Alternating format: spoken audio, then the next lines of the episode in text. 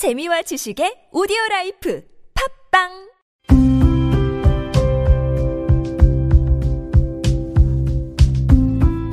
칼럼을 읽어드립니다.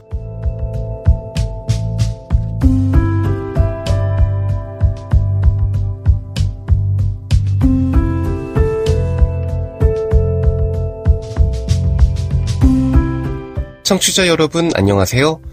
4월 19일 일요일 칼럼을 읽어드립니다. 캐스터 이호준입니다. 칼럼을 읽어드립니다에서는 여러분과 같이 고민하고 장에게 최신 정보를 담은 글을 골라 전해드리고자 하는데요. 그럼 바로 오늘의 칼럼 만나볼까요?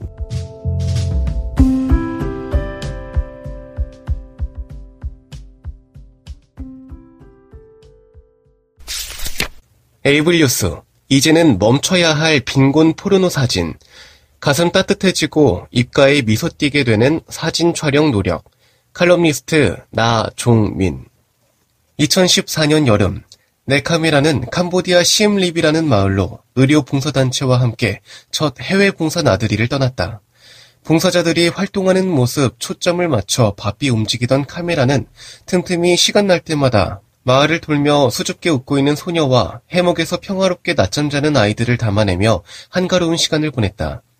의료 봉사를 마치고 잠시 들렀던 알룽삐 마을에서 카메라는 다시 바빠졌다. 생계를 위해 쓰레기 더미에서 재활용품을 찾는 사람들의 모습이 눈에 들어왔기 때문이었다. 그러나 호텔로 돌아와 촬영한 사진을 보는 순간 뒤통수를 한 대 맞은 느낌이었다. 이런 식의 촬영을 여러 번 경험했기 때문인지는 모르지만 망원 렌즈가 달려 꽤 멀리 떨어져 있는 카메라를 알아보고 카메라를 응시하는 여성 근로자 눈에는 원망이 가득했다. 왜 저를 찍으시나요? 하는 목소리도 들리는 듯 했다. 지금까지 그 사진을 본 사람이 없기에 사진을 찍은 이유에 대한 질문을 받을 기회는 없었다. 하지만 답을 해야 한다면 호기심 때문에 촬영했다는 솔직한 답을 하기는 어려웠을 테고 모금에 사용한다는 등 조금 더 그럴듯한 변명을 찾았을 것이다. 우리는 이렇게 그럴듯한 이유를 내세워 촬영된 사진들을 많이 보아왔다. 깡마른 아프리카 아이들의 모습, 가난과 장애로 힘든 삶을 사는 사람들의 적나라한 모습들을 여과 없이 보여주는 후원 광고가 가장 대표적이다. 모금의 효과만을 강조했던 과거에는 크게 논란되지 않았지만 최근에는 이런 사진들을 빈곤 포르노라는 이름으로 부르며 비판의 대상으로 여긴다. 이런 사진을 통해 많은 모금을 할 수 있다면 좋은 일인데 왜 비판을 받지? 라는 의문에 대해서도 인권 침해, 인종 차별, 무감각화 등의 합리적인 대답을 할 수 있게 되었다. 알룽비 마을에서의 사진이 계기가 되어 바라봄의 해외 사진 유랑단이 탄생하였고 이후 필리핀, 네팔, 중국 연변, 미얀마를 방문하면서 나의 호기심을 채우기 위한 사진이 아닌 마을 사람들이 원하는 사진을 촬영하였다. 이를 위한 모금 포스터에도 쓰레기 더미 속의 마을 사람들이 아닌 액자를 들고 밝게 웃는 마을 사람이 담겨 있었다. 마을 사람들이 사진의 객체가 아닌 주체가 되는 사진을 찍을 수가 있게 된 것이다. 입에 담기도 거북한 빈곤 포르노는 장애인을 위한 사진관 바라봄도 늘 고민하는 문제이며 이에 대해 정해진 답도 없다. 비록 답은 없지만 오랜 촬영과 경험을 통하여 가슴이 따뜻해지고 입가에 미소를 띠게 되는 사진이라는 나름의 기준을 적용하고 있다. 지금 여러분께선 KBIC 뉴스 채널 매주 일요일에 만나는 칼럼을 읽어드립니다를 듣고 계십니다. 전국장애인 차별 철폐연대 성명서 제21대 국회는 장애 차별 없는 세상을 위한 정치적 책임을 다하라. 세월 호 6주기를 맞는 2020년 4월 16일 제21대 국회의원 선거의 향방이 결정됐다. 총선 개표 결과 더불어민주당과 비례 위성정당 더불어시민당의 의석수 합이 180석에 달하면서 사실상 국회 주도권을 모두 쥐게 되었다. 87년 민주항쟁 이후로 2004년 노무현 정권에서 열린우리당이 152석을 획득하고 2008년 이명박 정권에서 한나라당이 153석을 획득한 것보다 훨씬 압도적인 수준이다. 현재 여당인 더불어민주당에게 국회 상임위원회 및 본회의 내에서 각종 법안과 예산안을 독자적으로 통과시킬 수 있는 막강한 권력이 주어졌다. 사실상 모든 국정을 청와대와 협력하여 독자적으로 결정할 수 있게 된 점을 비추어 봤을 때 더불어민주당에게 부여된 국정 책임의 무게는 상당하다. 향후 4년간 한국의 법안과 예산안은 사실상 더불어민주당의 판단에 달려 있다. 어제까지는 국민 다수가 더불어민주당에게 지지를 보내는 시기였다면 오늘부터는 더불어민주당이 국민의 지지에 응하는 시기로 새롭게 구성되어야 한다. 4월 20일은 장애인 차별 철폐의 날이다. 정부가 정한 장애인의 날 기념 40년이 되는 날이며 장애인 차별 철폐를 외친 19년이 되는 날이다. 40주년을 맞이하는 장애인의 날, 20주년을 곧 앞둔 장애인 차별 철폐의 날이 이제 4일 남았다. 입법부 전체를 책임지게 된 더불어민주당은 당장 장애계의 목소리에 응답하라.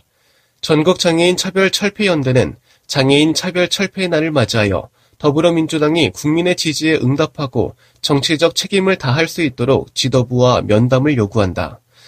지난 3개월간 장애인 차별 철폐 2020 총선연대는 미래통합당과 더불어민주당의 차별과 배제 없는 장애 해방과 평등한 세상 실천을 위한 장애인 권리 보장에 관한 21대 입법과제 정책 협약을 지속해서 요청한 바 있다. 정책협약에는 장애인이 복지의 수혜자가 아닌 시민의 주체로 인정받는 장애인 권리보장법 제정을 비롯하여 장애인 탈시설을 위한 장애인 거주시설 폐쇄법 등 다양한 장애인 관련 법안 내용이 포함되어 있다. 그러나 장애계의 간절한 염원이 담긴 위 정책안에 대해 미래통합당과 더불어민주당은 어떠한 응답도 하지 않은 채 무시로 일관했다. 장애 차별 없는 세상을 함께 만들어 나가기 위해 필요한 입법 과제를 구체적으로 제시하고 지속적인 정책 협약을 요청해 왔으나 총선이 끝난 오늘까지 그 어떤 논의도 시작되지 않았다. 사실상 법안 그리고 예산 처리 권한을 독점하게 된 슈퍼 여당인 더불어민주당에 다시 한번 요청한다. 장애인 권리 보장을 위한 21대 입법 과제를 적극 검토하고 장애인 차별 철폐 2020 총선 연대와의 정책 협약을 추진할 것을 요구한다.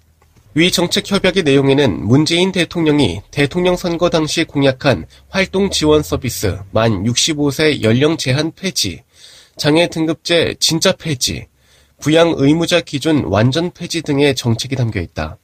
막대한 국정 동력을 지닌 더불어민주당은 대통령 공약의 이행을 위한 실무 정책 면담을 추진하라. 누구도 배제되지 않는 세상을 만들기 위해 더불어민주당이 책임을 다하여 응답할 것을 바란다.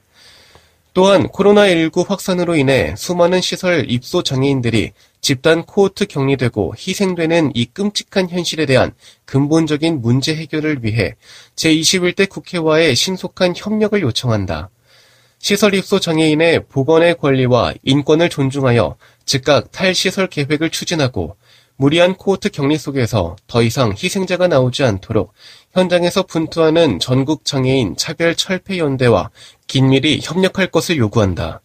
끝으로 생계의 위협을 느끼는 장애인에 대한 긴급 지원 및 발달 장애인과 장애 아동을 위한 공적 돌봄 체계 수립을 위해 장애계와 적극적으로 소통하고 해결 방안을 함께 모색해 나갈 것을 요구한다.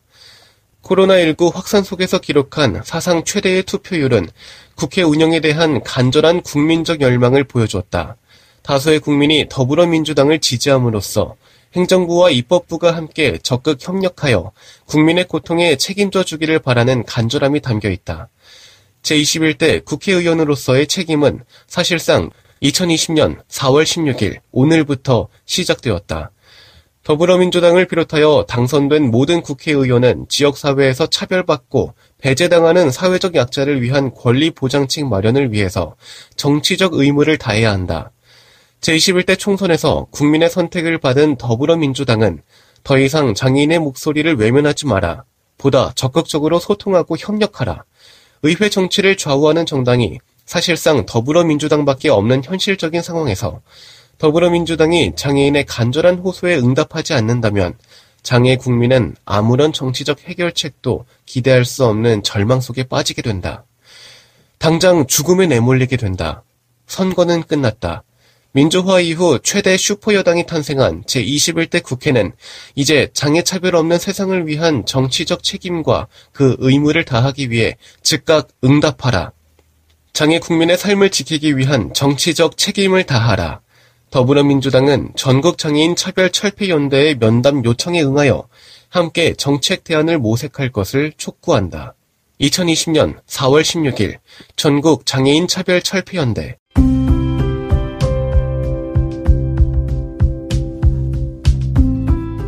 칼럼을 읽어드립니다. 오늘 준비한 소식은 여기까지입니다. 지금까지 제작의 이창훈, 진행의 이호준이었습니다. 끝까지 청취해주신 여러분 고맙습니다.